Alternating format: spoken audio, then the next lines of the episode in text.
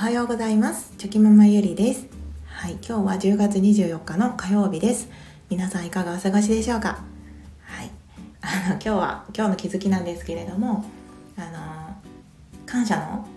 感謝の伝え方？感謝のタイミングっていうような、はい、テーマというかそんなあの内容で、はい、ちょっと気づくことがありましたので、うん、そんなお話を今日はしたいと思います。はい、あの皆さんは普段から、はい、感謝をあのどのように伝えておられますでしょうか？はい。もうなんか、うん、当たり前だと思っていたり、まあ、よくあることだとそういうことに関して感謝することって忘れてしまうと思うんですけど、まあ、ついつい、はい、思っていても、まあ、口に出さなかったりとか。だけど、まあ、あえてそういうことを伝えることってやっぱり大事だなと思って、はい、私自身もあの、うんまあ、極力いつも伝えるようにはしてるんですけどはい、先日もそういう場面があってですねその時はこうさらっと 笑いながら流してたんですけどあの次の日にねもう一度改めて感謝するっていうことがありましたので、うん、そんな、はい、私の体験でのお話になります。ゆるゆるお付き合いいただけると嬉しいです。はいあの先日ですね私があの枝豆の 枝豆ですよあのお豆さん。はい。枝豆をこういただいたんですね。義理義理の父親からはい。であの義理の父親はあお野菜を育てておられるので、まあ、よくねお野菜を作った時にくださるんですよね。うん、で結構、はい、これからはねあの冬野菜がもう多分ラッシュで毎週のようにたくさんの大根とか白菜とかあの、まあ、ありがたいことなんですけど本当にたくさんのお野菜をいただくので、はい、それらをねちょっとあのたくさんこうね腐らせないように消費しなきゃって感じでちょっとそういう冬野菜に追われる時期に突入するなって、はい、思ってるんですけどでつい先日はその枝豆をいただいたんですよね。うん、でもあのそのさやつさやつきあのちゃんとね一応取ってあるというかあのはい。なのであのスーパーで売っているあの枝豆の状態であのくださったんですけどもうそれが袋いっぱいにくださってはい。でさらにはまあ自然のお家で作った枝豆なのであのまあまあ虫もね本当にひょっこり 出てきたりとか。あの結構ね枝豆をいただいた時は私もちょっとこう気合を入れてあのやらなきゃなっていう感じで、はい、下処理ですねをするんですけど、うん、でこの前もその枝豆いただいた時にあのあちょっとじゃあ、はい、今から気合い入れてこれはちょっと1時間仕事だなって思いながらあの台所に立って、はい、枝豆の、まあ、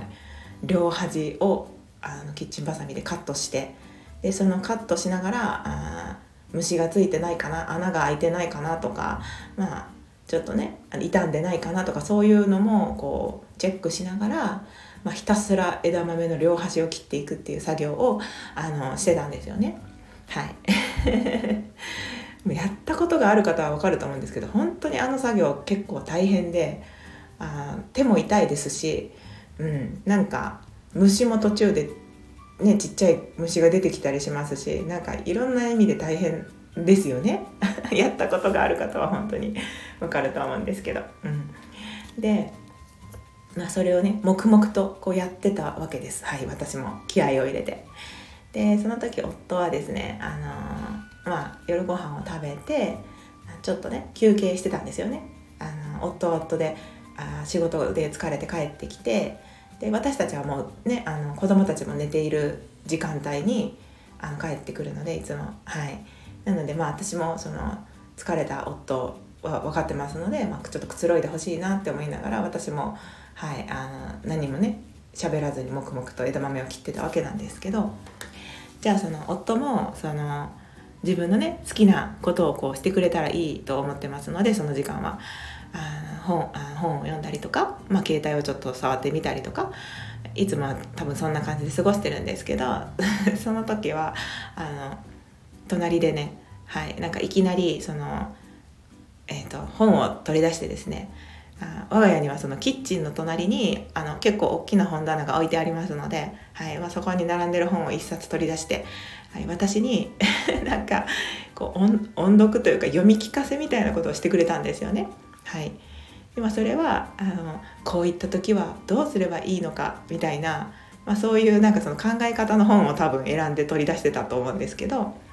でそれをこう読んでくれてはい。で私もそれに「ああそうなんだ」とか途中でこ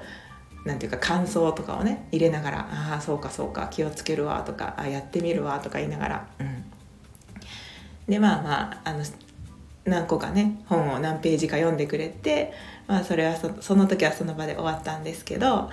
あので私もその時ああ多分夫はこう私が黙々と大変そうに作業しているのを見て なんか多分してあげようと思ってはいあので